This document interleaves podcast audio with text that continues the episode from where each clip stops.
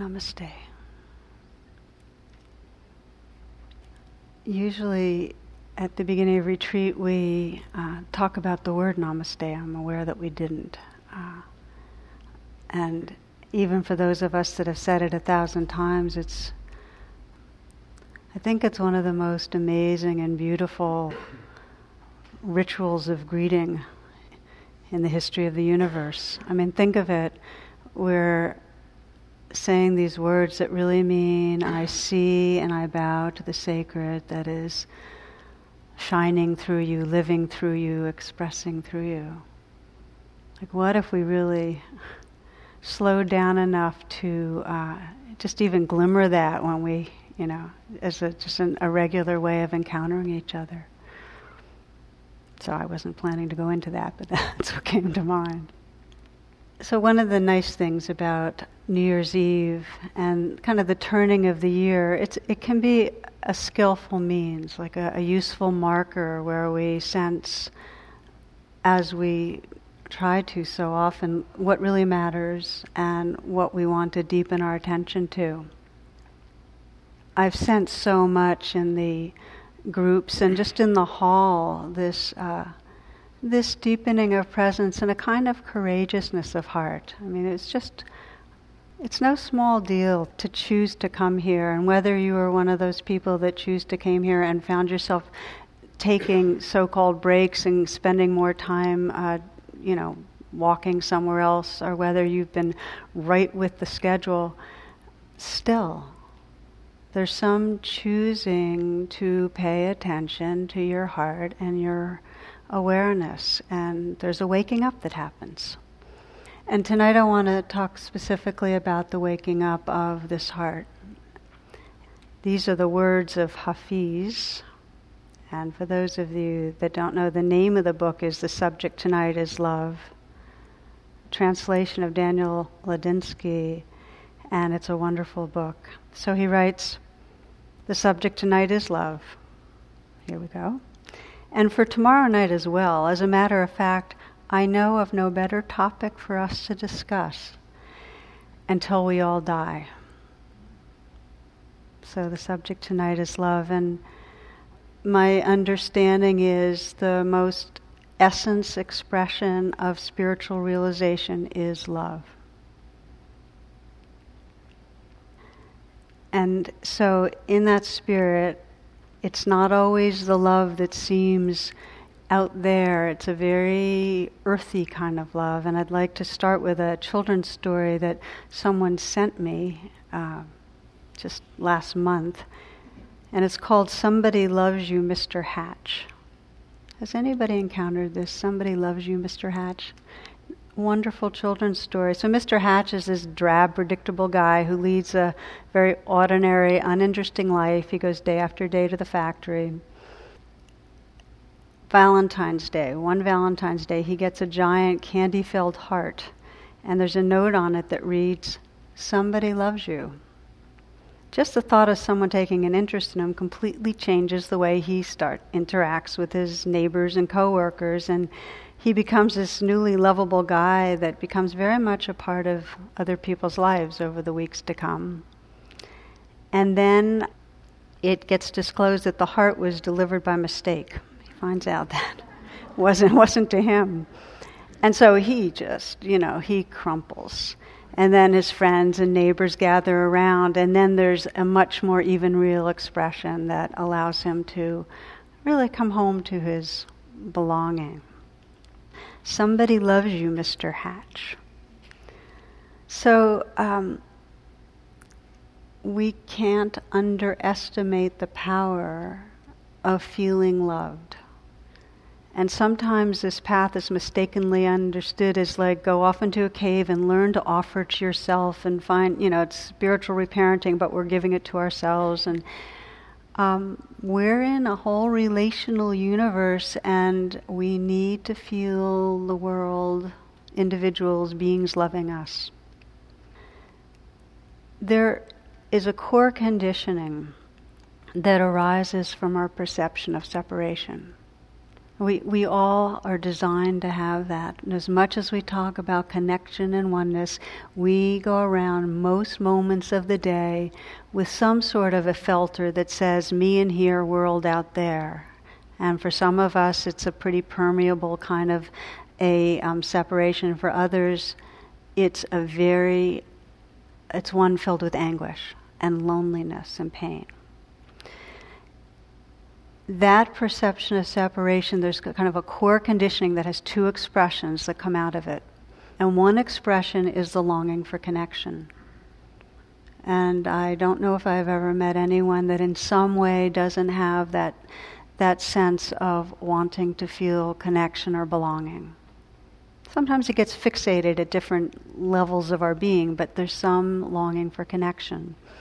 And then the other expression of that conditioning is a deep mistrust that we're lovable. We long for connection and we mistrust that we're lovable, are worthy of love. I mean, I remember uh, going for a walk with a friend like decades ago and having him make this comment that he said, I don't know if I'll ever really feel close to anybody and I don't know why it stood out over decades, but it just hit me so much that um, that there is that very core sense that in some way others don't really embrace who we are, or couldn't, or wouldn't. So then I'm using the word love, and I'm very aware that um, it's a messy word. You know, it's very overused. So I just want to ask you, if you will, to we'll do a brief reflection. I'm going to do a few different reflections that are part of really this bodhisattva path, this path of awakening beings. Um, but the first one, if you will, just to uh, close your eyes.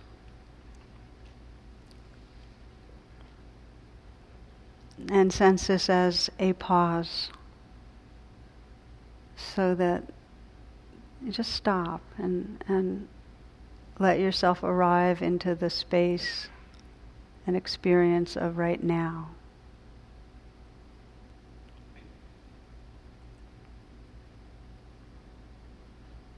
And in this nowness, just letting arise in your consciousness a being that you love, that's easy for you to love. Could be a person, could be your dog or cat.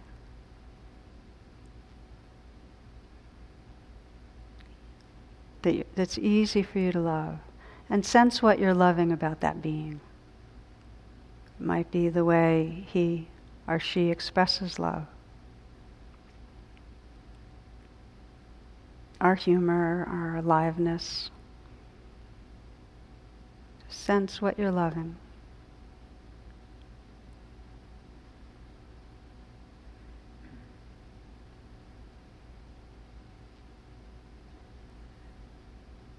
And then bring the attention to the loving itself, just to the feeling of loving, the energetic, felt sense of it.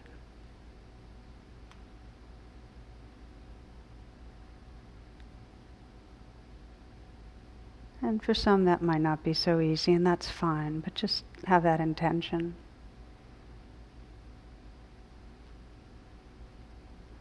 To let it be as full as it is. Just kind of letting go into that. Let that energetic, felt sense of loving be here.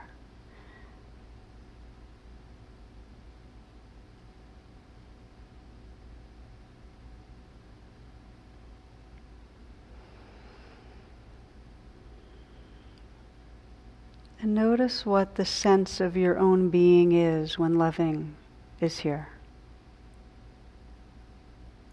It's kind of an inquiry. You know, what's the sense of my being when loving is awake?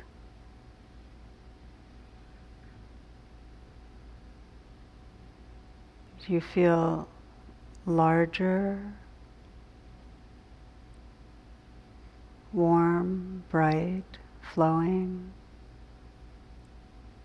Is there a sense of boundary? Just to explore a little, just to investigate.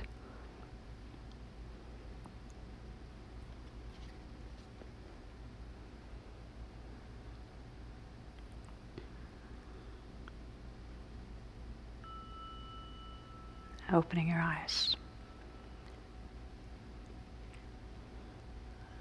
So, for many of us, that would be too short because it takes a while to contact experience. But just to bring that into the room a little, because it's really where we're going tonight, which is whether we are sensing our love for another or sensing being loved, when loving wakes up, there's a shift in our experience of what we are. And uh, in some basic way, when we're loving without holding back, and it's an energetic felt sense, not mental, but it felt sense, that sense of separation starts dissolving. And I sometimes think of it like ice cubes that that we go around in our ice cubeness, and it's kind of defensive and protective, and we've got our edges, and sometimes we wed- we mesh well with other ice cubes, and sometimes it's kind of pokey, but you know, we're just we just do our ice cube thing, and when it's warm out, we do just, there's a little bit of melting, you know, and we we mush around together, but there's still that ice cubeness until until our attention really comes into the present and into the sense of our connection and care for another, our feeling of care. And then that ice cubeness really starts melting until we sense that the what we are really is that that whole pool and space of fluid, bright, awake tenderness. That's the possibility. My favorite way of describing it is in one Yoga Sutra that says, Experience your heart as open space forever shining. Open space forever shining. So, the description of the path that I find very useful when we talk about awakening the heart is that we get drawn to the path. The first kind of piece is that we realize or intuit this. We realize that beyond this ice cubeness of a separate self sense, there is a larger belonging. And we have different ways of intuiting it, but we sense that what we are is larger than this story we're telling ourselves. It's larger than the particular habitual cycling of feelings and thoughts, that we are something larger, we belong to something larger. We intuit that. The second phase of the path is getting familiar with that. We do these practices, these ways of paying attention, this moment to moment presence, so that we can keep on waking up out of this small identity and discover what's larger. And then the third phase, so there's we come in already realizing or intuiting, then we familiarize. The third phase is embodiment. We embody that empty, awake heart. That our, our, our words and our actions are an expression of loving presence. So the inquiry for most of us is you know, what will, what will help us to get more familiar? What will help us to embody more? Again, Hafiz, he says, Why go into the city or fields without first kissing the friend who always stands at your door? It takes only a second. Habits are human nature. Why not create some that will mint gold? Habits are human nature. Why not create some that will mint gold?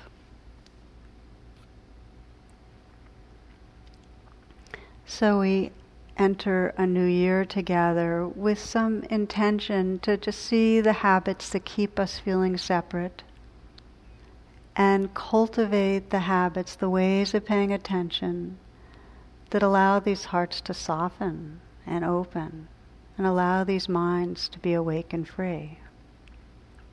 And the beginning is to recognize how we create separation. And, and you've been seeing it. I mean, I've been in groups with so many that have described different ways, different ways the mind is going to um, create a sense of distance. We can see it here, and how we separate from our own being is the first domain. We separate from ourselves in any moment that we're ignoring the loneliness or pain that's here or that we're judging it. We separate from our own being when we distract ourselves, when we get, when we get caught up in our obsessive thinking, when we grasp after what's not here, when we leave ourselves, when we bicycle away, we separate from ourselves and we separate from each other. We have habits. For some, it's comparing mind is really big, whether it's in the movement class or when we're sitting, who's, how we're sitting and compared to others, or we get self conscious during the meals. Meals are hard. I mean, have you noticed that? I mean, we don't talk about it much, but it can be, it's kind of embarrassing. You get a little self conscious about how you're eating and how you, other, you're with others until you get much more quiet. And then we separate oddly in the ways that we either get attracted or we get uh, a sense of a kind of aversion. Like some people are like us or familiar to us or are our types. And then others are in some way obstacles or do little things that annoy, so that creates the distance. We judge. But it happens even bigger in daily life. It's it's blown out in the way we relate with others, and we've talked about it some that we, you know, create people into unreal others. The more we're stressed, the more we're stressed, others become either one of three things an object to satisfy our needs, we want to get something, an object that's interfering with what we want, are irrelevant, in which case we ignore them often what's going on is we want to change people. We know that. We want to change them so they cooperate with what we want them to be. I, I always love this uh, one of the Sylvia cartoons where a woman comes into. Sylvia is the fortune teller in this particular cartoon, and woman comes in to complain to her, and she says, "My husband won't talk about his feelings." And Sylvia says, Well, so what's new? But anyway, she says, Okay, I'll answer. And so she goes into her trance, and her guide's about to speak, and she says, By the end of 2010, men are going to begin to talk about their feelings. Women all over America will be sorry in minutes. so it's, you know, trying to get what we want and then not getting it exactly the way we want it. So, one thing we want people to be different, and then, of course, there's the way that we go around trying to create others and other unreal others and then defend ourselves, that we present a self. This creates separation. We try to cooperate, and in a painful way, we try to cooperate so that we don't get punished. Just to say the third, we attack, you know, when we feel threatened. But each one of these ways of creating separation is part of the design of this brain. I mean, we come onto planet Earth with a brain that's designed to have us defend ourselves and attack. And then, of course, the painful thing is we blame ourselves for that. But underneath those activities is vulnerability. And so, this is the key of where we're going to pay attention, which is that everything we do that we don't like is coming from a vulnerable place. Everything we do that we don't like in ourselves and everything we judge in others is coming from a vulnerable place. And it's vulnerability is exacerbated in our culture. There's no natural ways of belonging, so we have to compete and we have to prove ourselves and often we seek limited identifications so that we can feel better, you know, like I'm a Buddhist or I'm an artist or I'm a liberal just to give us a feeling of okayness, or we identify with a sports hero or with a nationality or an ethnicity. I remember watching 60 Minutes about a year ago, and John Gotti, who's the uh, son of the, the big mafia boss in New York who was imprisoned, and died. Anyway, so it's on 60 Minutes, and he's describing life in the, the family, you know, the crime family, and how it was a given. They all knew that they'd land up probably in either prison or having an early death. I mean, they knew it, and yet he absolutely was devoted to the family and, and felt like his feeling of okayness was by being approved of and belonging to the family. And soon after hearing that uh, story, somebody sent me this. It's elderly Italian man lives alone in New Jersey. He wants to plant his annual tomato garden, but it's very difficult work as the ground's hard. His only son, Vincent, who used to help him, was in prison. The old man wrote a letter to his son, described his predicament. Dear Vinny, I'm feeling pretty sad because it looks like I won't be able to plant my tomato garden this year, and it's given me so much pleasure. I'm just getting too old to be digging up a garden plot. I know if you were here, my troubles would be over. I know you would be happy to dig the plot for me, like in the old days. Love, Papa. A few days later, he receives a letter from his son from prison Dear Pop, don't dig up that garden. That's where the bodies are buried. Love, Vinny. At 4 a.m. the next morning, FBI agents and local police arrive and dig up the entire area without finding any bodies. They apologize to the old man and left. The same day, the old man received another letter from his son. Dear Pop, go ahead and plant the tomatoes now. That's the best I could do under the circumstances.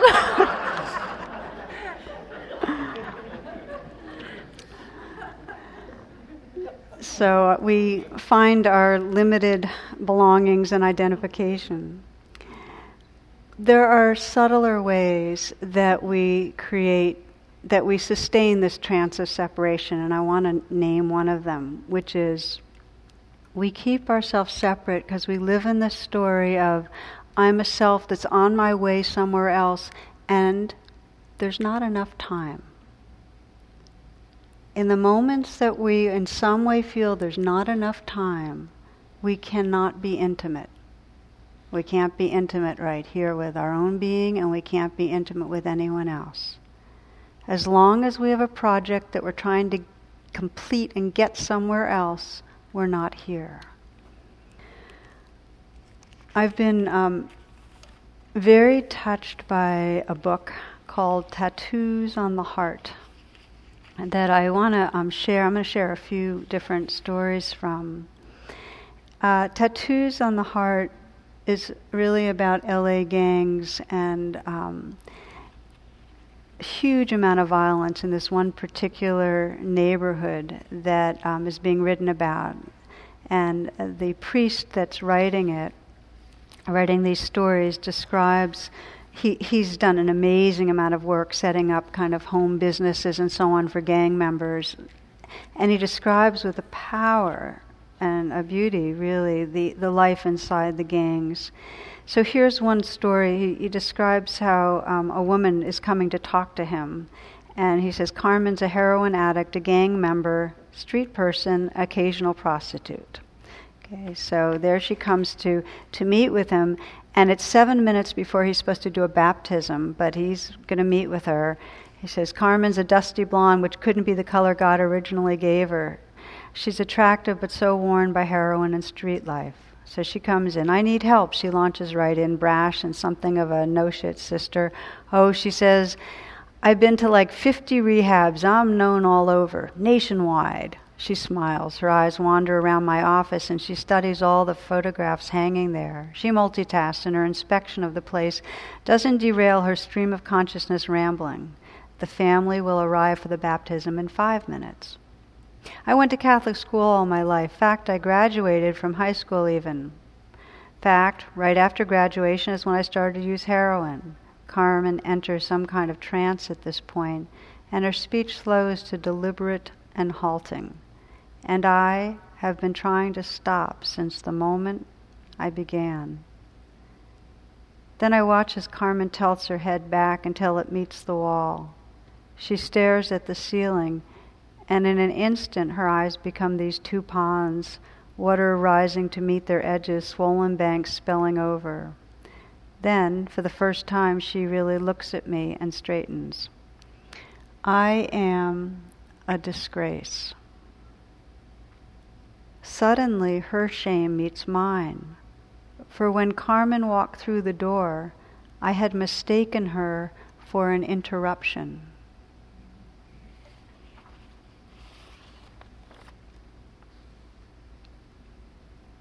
So you know that feeling of being with someone, but in some way they're in the way of what's next, that we're not really arriving. It's one of the biggest illusions, not enough time. There's a saying that to be kind, you must swerve regularly from the path. The path meaning where we think we're supposed to be going. I mentioned in one of the groups how William James describes this ceaseless frenzy where we always think we're supposed to be doing something else other than what we're doing in the moment. So it's hard to just pause with each other pause in our life and just be, because there's some sense of some restlessness, some anxiousness, some on our way. So it takes courage to undo these habits of creating separation because in order to undo them, we have to touch the vulnerability where our own pain of separation is. And we're not comfortable with ourselves there. We have to touch the kind of the insecure place that we're trying to soothe by staying busy or by proving ourselves or by judging or by any of those habits that I described. One of the best descriptions of the path I've heard is Pema Chodron saying it's this big squeeze where we, on one level, really sense that this heart and this awareness and that that's who we are to really live in connection and, and express that. And then there's this daily habit of getting lost and reactive and busy and not having enough time. So, to spend the rest of our time right now, um, what are the habits, the ways of paying attention that mint gold? that actually help us to undo that that trance of separation and really be intimate. And I'd like to begin with karuna, uh, compassion, which you've been been talking about on and off in different ways through the week. The alchemy of compassion is to pause and to let ourselves be touched by the vulnerability without adding a second arrow. I'm going to say that again because those are the ingredients. We have to stop, in other words, swerve from our path, be here. Let ourselves be touched by the vulnerability, our own and others, and not add a second arrow that's any additional notion of this shouldn't be happening, you shouldn't feel this way, or I shouldn't feel this way if those elements are there, if we stop and we feel what's happening without any additional judgment, naturally these hearts will be tender. Does that make sense? This, the response to this full presence with is tenderness. Now, the challenge is that we, instead of recognizing the vulnerability and just getting it, okay, vulnerability, we usually make it wrong. So we don't arrive at compassion. We suffer. We feel the pain, but we feel the pain and then say something's wrong with this. There's a, a woman that um, I heard about some by, from some friends who teach mindfulness in a prison. This woman, Vanessa, prisoner in a maximum security facility, um, attended a meditation course that was taught mm, six, eight weeks course. Now, Vanessa was very striking. This woman was over six feet tall, real large, dyed red hair, tattoos all over her body, and she was known in the ward as a bully. She protected some women and she relentlessly um, pursued and int- intimidated others, insulted them during the meditation classes, while the other participants were part of the discussions and so on, she would sit with a permanent scowl. So my friend had no idea what was going on inside her. It was not easy and comfortable, though. Permanent scowl, silent. But she never missed a session. She came to all eight, okay? The final class, everybody's going around sharing, um, and she spoke last what it was like. She said, Well, what I really liked was that poem about the pirate. And what she was referring to is the poem that Pat read a few days ago, Call Me By My True Names. This is what she liked, and I'm just going to remind you of a few parts of it. I am the mayfly metamorphosing on the surface of the river, and I am the bird which, when spring comes, arrives in time to eat the mayfly. I am the frog swimming happily in the clear pond, and I am also the grass snake who, approaching in silence, feeds itself on the frog. I'm the 12 year old girl refugee on a small boat who throws herself into the ocean after being raped by a sea pirate. And I am the pirate, my heart not yet capable of seeing and loving.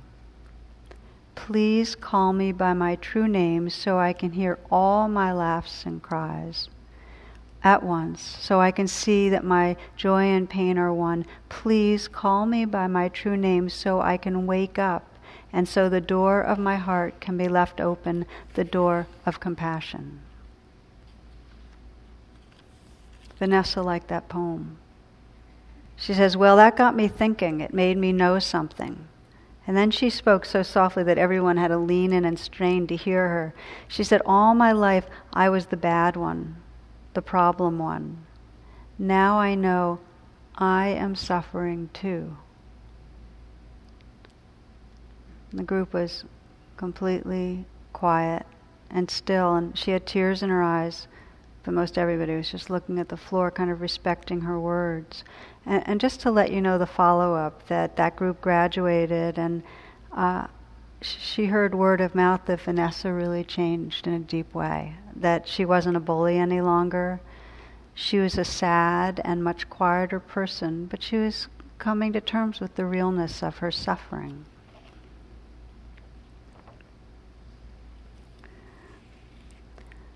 I wanted to share that with you because what's so important is that if you can contact, I'm suffering, without making yourself wrong for the particular flavor of suffering, then the compassion that can heal your spirit arises. There is, um, in the Buddhist tradition, a kind of essential aspiration that I come back to over and over again in my own practice, which the language varies a bit, but it has the spirit of may whatever arises serve to awaken compassion. May whatever suffering arises, may it awaken this heart. And this is in a, in a sense that the, the inner fire that I was talking about the other night, that if we have this aspiration that no matter what is going on in my life, maybe you feel like right now you have hit like a, a complete wall in some way and what's going on is pure frustration, like absolutely powerless, I don't know what to do. Or maybe you're hitting the depth of sadness, or maybe you're recontacting a trauma that finally you're touching into but is overwhelming or maybe you're facing the loss of a, of a beloved. Or maybe you're dealing with your own body's mortality. Whatever the suffering, may this serve to awaken compassion. That's the aspiration. And there's an amazing power when you can take whatever's going on and place that frame around it. For one man, this is a um, African American who's a photojournalist, married a, oh, Caucasian woman, a white woman, and her mother vehemently disapproved of the marriage. She thought they're too different, and her daughter was going to ruin her life, and so on. And they would go and visit the family on holidays, and um, it was incredibly painful. The mother would ignore him eh, to the point of rudeness. And um, after a number of visits, he'd return each time withdrawn and hurt. After one visit, um, something cracked open, and he touched into a, a, place of woundedness, of you know, from way way back, of feeling bad and not wanted, and um, that in some way he deserved to be rejected. Really deep stuff. And that's when he um, took the bodhisattva aspiration. He said, "Okay, May this suffering awaken compassion for me, for her. May it awaken compassion. And he began to deepen his attention in a way where he could feel in his body that clench in his heart that was basically this fist saying, you know, kind of protecting his heart, saying, I know you're going to reject me, so I'm not going to let anything touch me. It was like this contracting place. And he just kept offering that prayer, may this awaken compassion, until all he could feel was the raw pain of it. The raw pain of it. And he got to the place where he said, This is suffering. And, and I sometimes use the word ouch, where it's just this purity of, ah, this hurts. Nothing added. The story dropped away, just this hurts.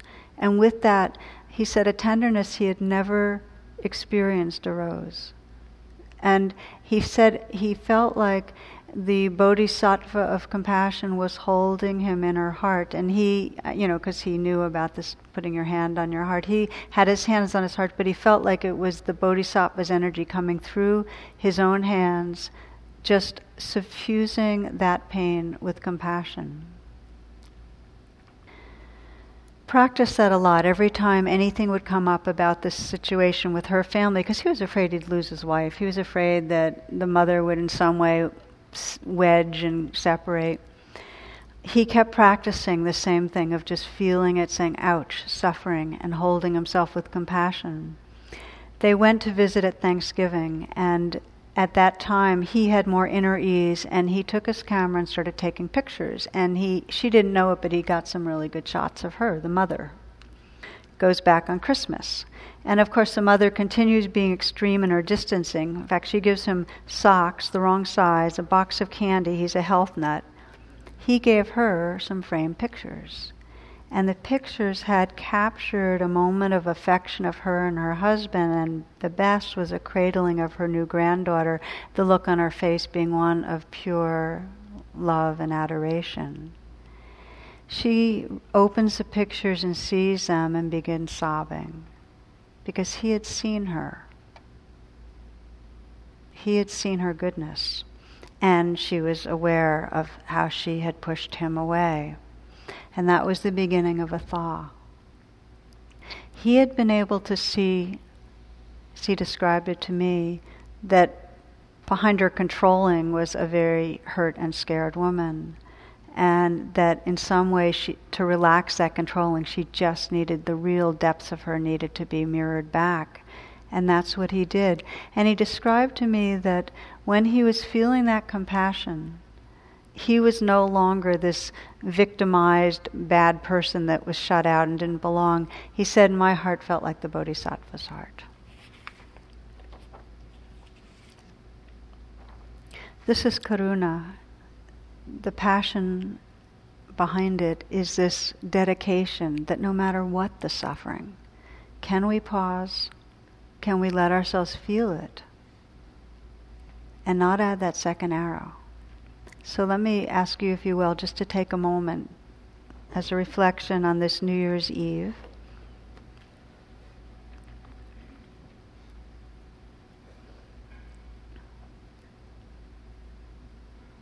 To once again be pausing, letting yourself arrive right here.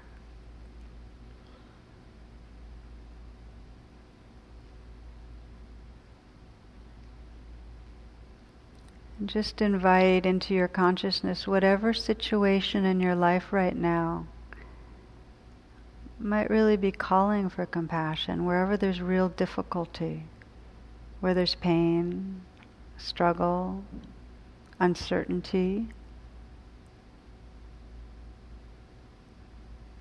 where you feel separate or powerless where you might feel angry or hurt, whatever is difficult right now in your life.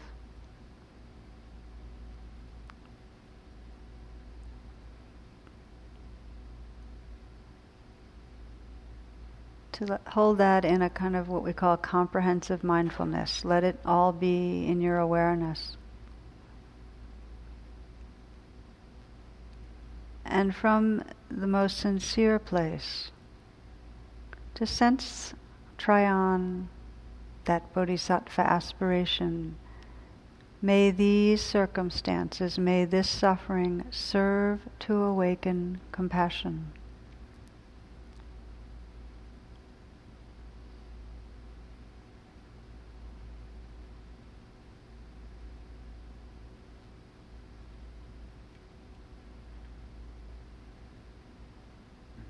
May this be held in the heart of the Bodhisattva.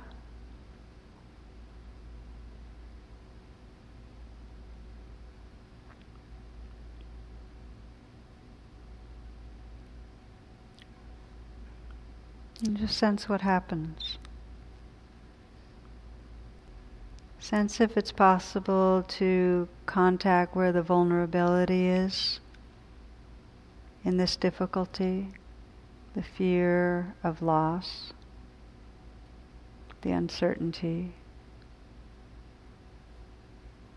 And if it feels like you'd like to, you can put your hand on your heart and just sense the possibility of awakening the deepest expression of compassion, of letting whatever this difficulty and pain is be touched by great compassion.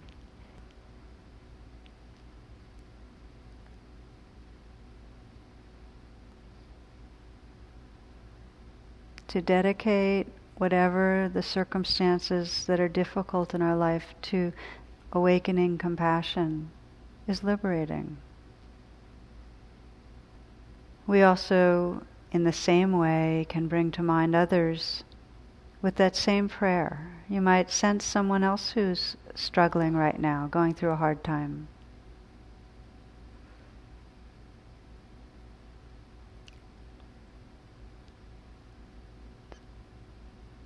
And when you bring to mind someone just with that same prayer, may these circumstances, may this person's difficulty and hurt awaken this heart of compassion. Most of our compassion is mental.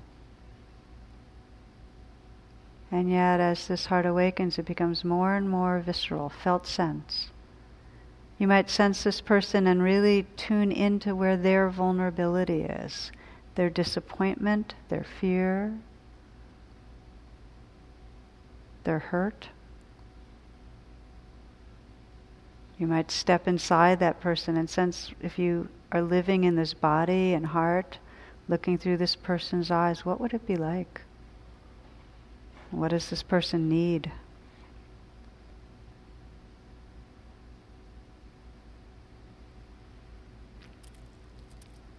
What does this person need?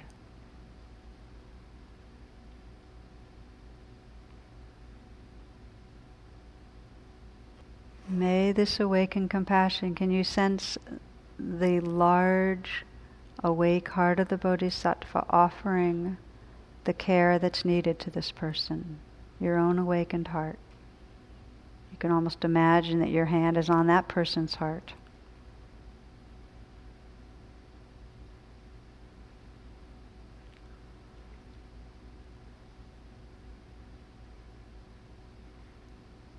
May suffering awaken compassion. This is again Hafiz. Admit something, he says. Everyone you see, you say to them, Love me. Of course, you do not say this out loud, otherwise, someone would call the cops. Still, though, think about this. This great pull in us to connect. Why not become the one who lives with a full moon in each eye that is always saying, with that sweet moon language, what every other eye in this world is dying to hear.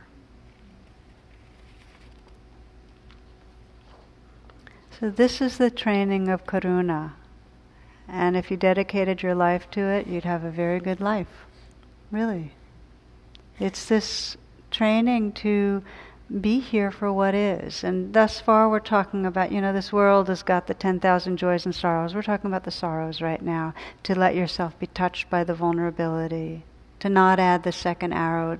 To awaken compassion for your own life and others. And now we add the joys. And this is where the metta practice comes in. Seeing the goodness. And I just want to say that the more awake we get, the harder it is not to see the light and beauty and goodness that shines through other beings. The harder it is to not see past the veil. The harder it is to not just get it that those lo- eyes looking at us, the mystery is looking through those. It's hard the more awake we get. And yet, we live a lot of moments in trance where that where what we're seeing is not what's shining through but we're seeing the defenses and we're seeing the reactivity. So we fixate, as Jonathan was describing, on the kind of painful reactivity and we miss we miss that spirit and beauty. The more in our early childhood we were mirrored and had resonance and felt understood and seen, the easier it is to trust belonging and easier it is to see who who's who in others, you know, who's really looking through. But for most of us, it was imperfect. And to the extent that we didn't feel seen or loved, there was severed belonging. And then, out of fear, we had to do all this layering. So we don't see who we are, and we see other people's layers, not them. The good news, science call it neuroplasticity, and the yogis through the ages have known that these habitual patterns, these grooves in our consciousness, we can uh, deconstruct that, that sense of a defended, wounded, oppressed, victimized self. We can deconstruct that self sense and discover who's really here. And metta is an amazingly beautiful practice of training ourselves to see our own being and see other beings. One of the um, description, I like the word mirroring because, in a way, to the extent that others can see our goodness, it brings out that goodness. Uh, again, a story, uh, Gregory Boyle, this priest I mentioned from that um, worked with the gangs in L.A. He says, often after mass at camps, kids will line up to talk one on one to me, and uh, one guy came up, all swagger and pose, his head bobs side to side to make sure all eyes are riveted. He sits down, we shake hands, but he seems unable to shake the scowl etched across his face. What's your name? I ask him. Sniper, he sneers. Okay, look, I have a feeling you didn't pop out of your mom and she just took one look at your ass and said sniper. So come on, dog, what's your name? Gonzalez, he relents a little. Okay, now, son, I know the staff here will call you by your last name, but I'm not down with that. Tell me, mijo, what's your mom call you? Cabron. There's even a slight flicker of innocence in his answer. Oy, no cabe duda, but son, I'm looking for birth certificate here. The kid softens. I can tell it's happening, but here it's embarrassment and a newfound vulnerability. Napoleon, he manages to sneak out, pronouncing it in Spanish. Wow, I say, that's a fine, noble, historic name. But I'm almost positive that when, your that when your Jefita calls you, she doesn't use your whole, the whole nine yards. Come on, Mijito, do you have a name? What's your mom call you? Then I watch him go to some far distant place, a location he has not visited in some time. His voice, body language, and whole being are taking on a new shape right before my eyes. Sometimes his voice so quiet I lean in. Sometimes, when my mom's not mad at me, she calls me Napito. I watch this kid move, transform from sniper to Gonzalez to Cabron to Napoleon to Napito. We all just want to be called by the name our mom uses when she's not pissed off at us.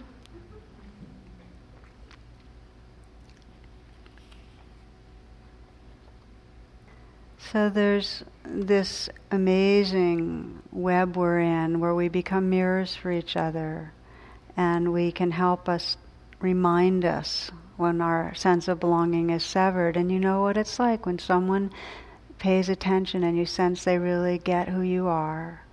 In that moment, some bit of the ice cubeness melts, doesn't it? I sometimes think of it like a fountain that um, gets covered over. We're, we've got this fountain, deep source of emptiness and love and beauty that, that can express in this world, but it gets covered over by trance. It gets covered over by all our habitual doubts and fears. But when somebody intuits who we are, sees it, senses that source, it kind of invites that fountain to begin to express, to sink, spring forth. And, and it frees us to be, we get more humorous and we get more creative and we get more loving when someone else creates an atmosphere that invites it forth.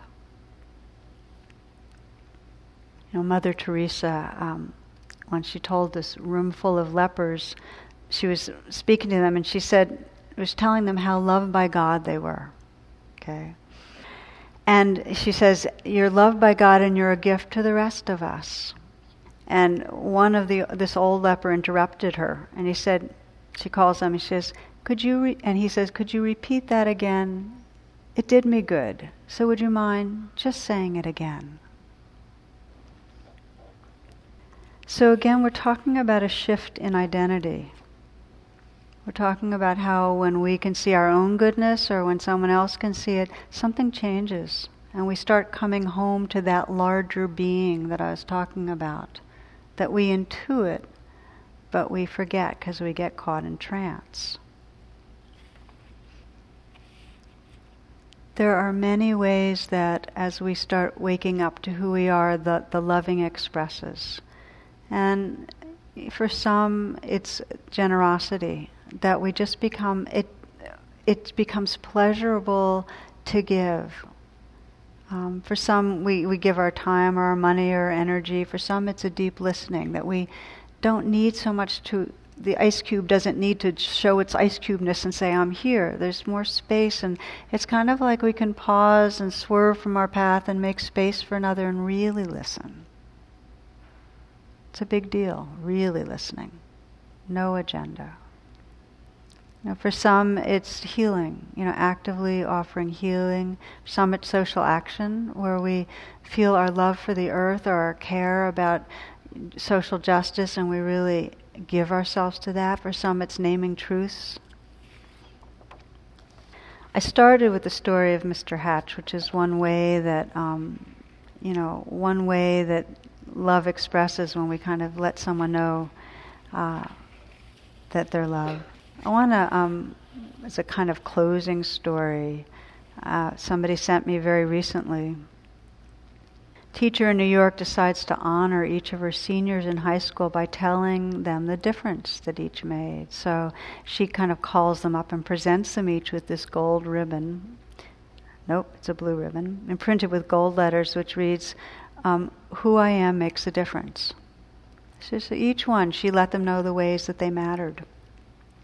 And then she decided to do this project, and she gave each of them three more ribbons and asked them to go and give a ribbon to somebody and let them know they mattered, and then give them two more to pass to others. You understand what I'm saying? So it would spread out. Okay, so she's this is kind of a, a project uh, to see the impact that recognition can have. So one of the boys went to a junior executive in a nearby company and honored, who had helped him with career planning, and gave him a blue ribbon, put it on his shirt, and, and really said thank you from his heart, sincerely. And the guy was very touched, and so he said, Would you be willing to take these two other ribbons and you find somebody and you pin it on them and then give them the extra, so on. So he gives him, so that happens. And then the junior executive goes to see his boss, who had been a kind of grouchy guy. And he goes to him and he sits him down. And he says, You know, I really admire your creative genius. I mean, there's stuff probably edgy, but I admire your creative genius, and I'm part of this ribbon thing, and I want to. so, so he says, "Would you be willing to let me um, put a blue ribbon on you?" And he places this blue ribbon right on the jacket, right above his heart. And he says, "Will you take this last ribbon and give it to somebody else?" Okay. So um, the boss agrees, and that night he goes home to his 14 year old son, sits him down. He says, You know, the most incredible thing happened.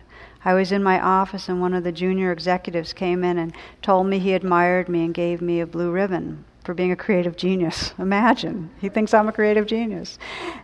And then, so then he puts this ribbon on that says, um, Who I am makes a difference on my jacket, and um, asked me to give this last ribbon to someone I honor. So I started thinking about who I would honor with this ribbon, and I thought about you, and I want to honor you. And my days are really hectic, and when I come home, I don't pay a lot of attention to you. And sometimes I scream at you for not getting good enough grades in school and for your bedroom being a mess. But somehow tonight, I just wanted to sit here and, well, just to let you know that you do make a difference to me. Besides your mother, you are the most important person in my life. You're a great kid, and I love you. The startled boy started to sob and sob, and he couldn't stop crying. His whole body shook. He looked up at his father and said through his tears, Dad, earlier tonight I sat in my room and wrote a letter to you and Mom explaining why I had killed myself and asking you to forgive me. I was going to commit suicide tonight after you were asleep. I just didn't think that you cared at all. The letter's upstairs. I don't think I need it after all. So his father walked upstairs and found a heartfelt letter full of anguish and pain, and the envelope was addressed Mom and Dad. And uh, there's more, but that's the gist of it. That you know they they followed this ribbon um, acknowledgement project and were astonished. Not all the ways that a touch life were so dramatic, but there is no question that each of us needs to feel like we matter. Each of us needs to feel like we belong, that we're a part. And the truth is, we are. And we each belong to this web of life, and the source, this sacred light of aliveness, shines through us, and we need to trust that, and we often don't. So, one of the ways that this path that we're on, in a very intentional manner, can wake us up is by beginning to let each other know letting each other know the goodness that's here. So I said that it, there's all these different ways. It, the Bodhisattva path doesn't take some extraordinary sacrifice. It's really the small daily ways that we swerve from our path. Um, for me, that's a really meaningful phrase, swerving from our path. One group of professionals asked children to describe love, and I sometimes like reading this. I'll just share a few of them, they're very short. When my grandmother got arthritis, she couldn't bend over and paint her toenails anymore. So my grandfather does it for her all the time, even when his hands got arthritis too. That's love.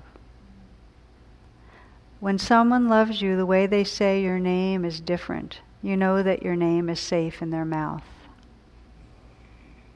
Love is what's in the room with you at Christmas if you stop opening presents and listen. When you tell someone something bad about yourself, you're scared they won't love you anymore. But then you get surprised because not only do they still love you, they love you even more. You really shouldn't say, I love you unless you mean it. But if you mean it, you should say it a lot. People forget. One more.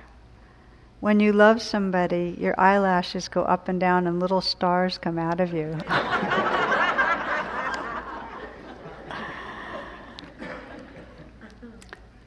so, the ways we swerve from our path. I think the biggest teaching for me that many years ago, somebody just said, Don't wait. Just don't wait. You know, the only place we'll ever discover love is right here and that Hafiz poem of Ask the Friend for Love. When we feel like it's not here, just ask for love. I always say that to myself ask the friend for love, ask him again, for I have learned that every heart will get what it longs for most. Ask and ask. When I got that teaching, Don't Wait, it was um, at a Thich Nhat Hanh retreat that I attended.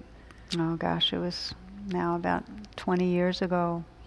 And the retreat ended in a way that uh, was really quite powerful. We were asked to stand in pairs, and I began this talk with Namaste. I kind of want to end it on that note.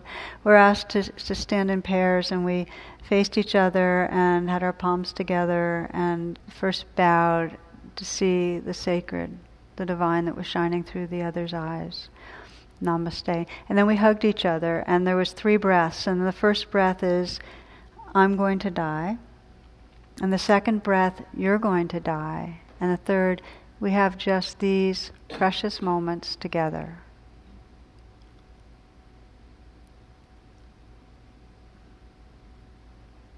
The power of don't wait is that we don't have that much time. It's an illusion that we're on our way somewhere else or that there's forever onward. It's the only place is now.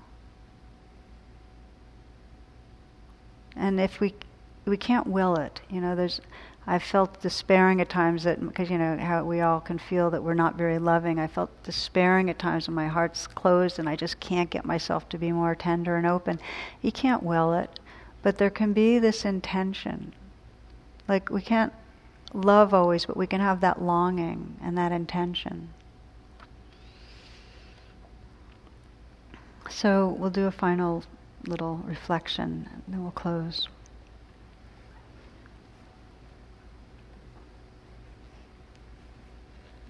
And as you set yourself, just Mother Teresa diagnoses the world's ills this way. She says, We've just forgotten that we belong to each other. So, in this practice right now, we begin as we always do by just feeling the presence that's here.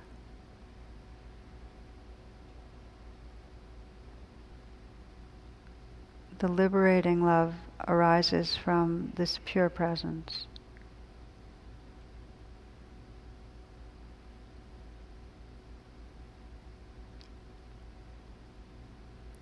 And inviting into your consciousness one being that you love, that you'd like to feel that awakened love with right this moment. Just inviting in someone.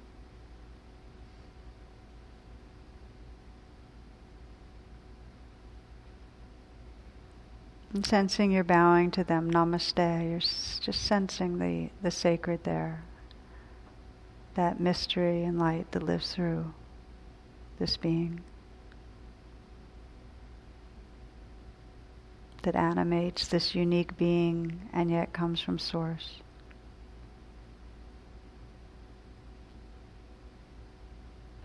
And then, as Thich Nhat Hanh teaches, imagine that kind of embrace where you're sensing, I'm going to die. The reality that we don't have that long.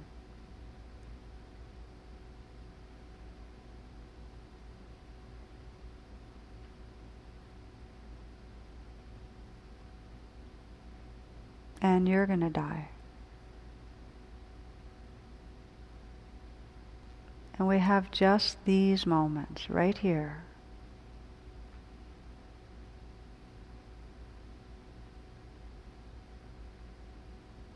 feeling the loving itself.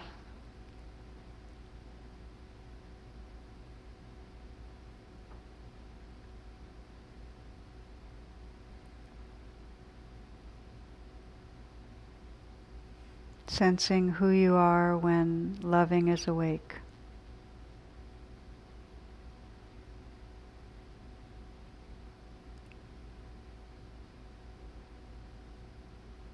What's sometimes called Buddha nature, this heart as open space forever shining. And sense the world that's included in your heart, how this open heart truly includes all life everywhere.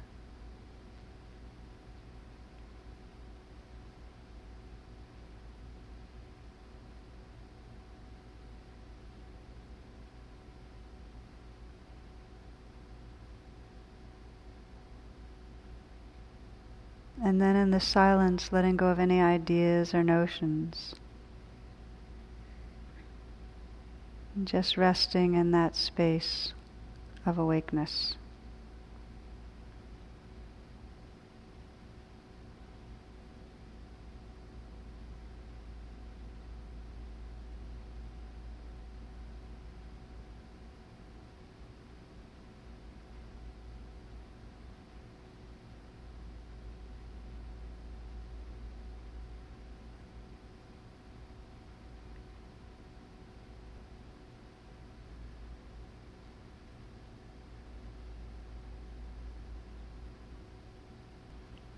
Sri Nisargadatta says, Love says I'm everything. Wisdom says I'm nothing. Between the two, my life flows.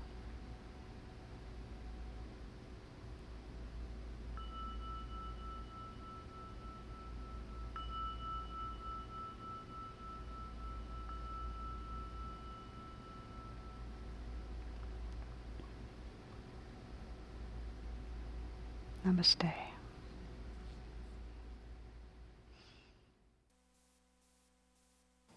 The talk you just listened to has been freely offered.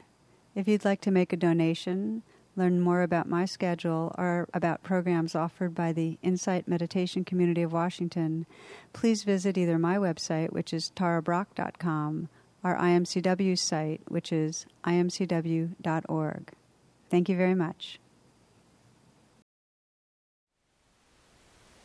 Thank you for listening. To learn how you can support the teachers and Dharma Seed, please visit dharmaseed.org slash donate.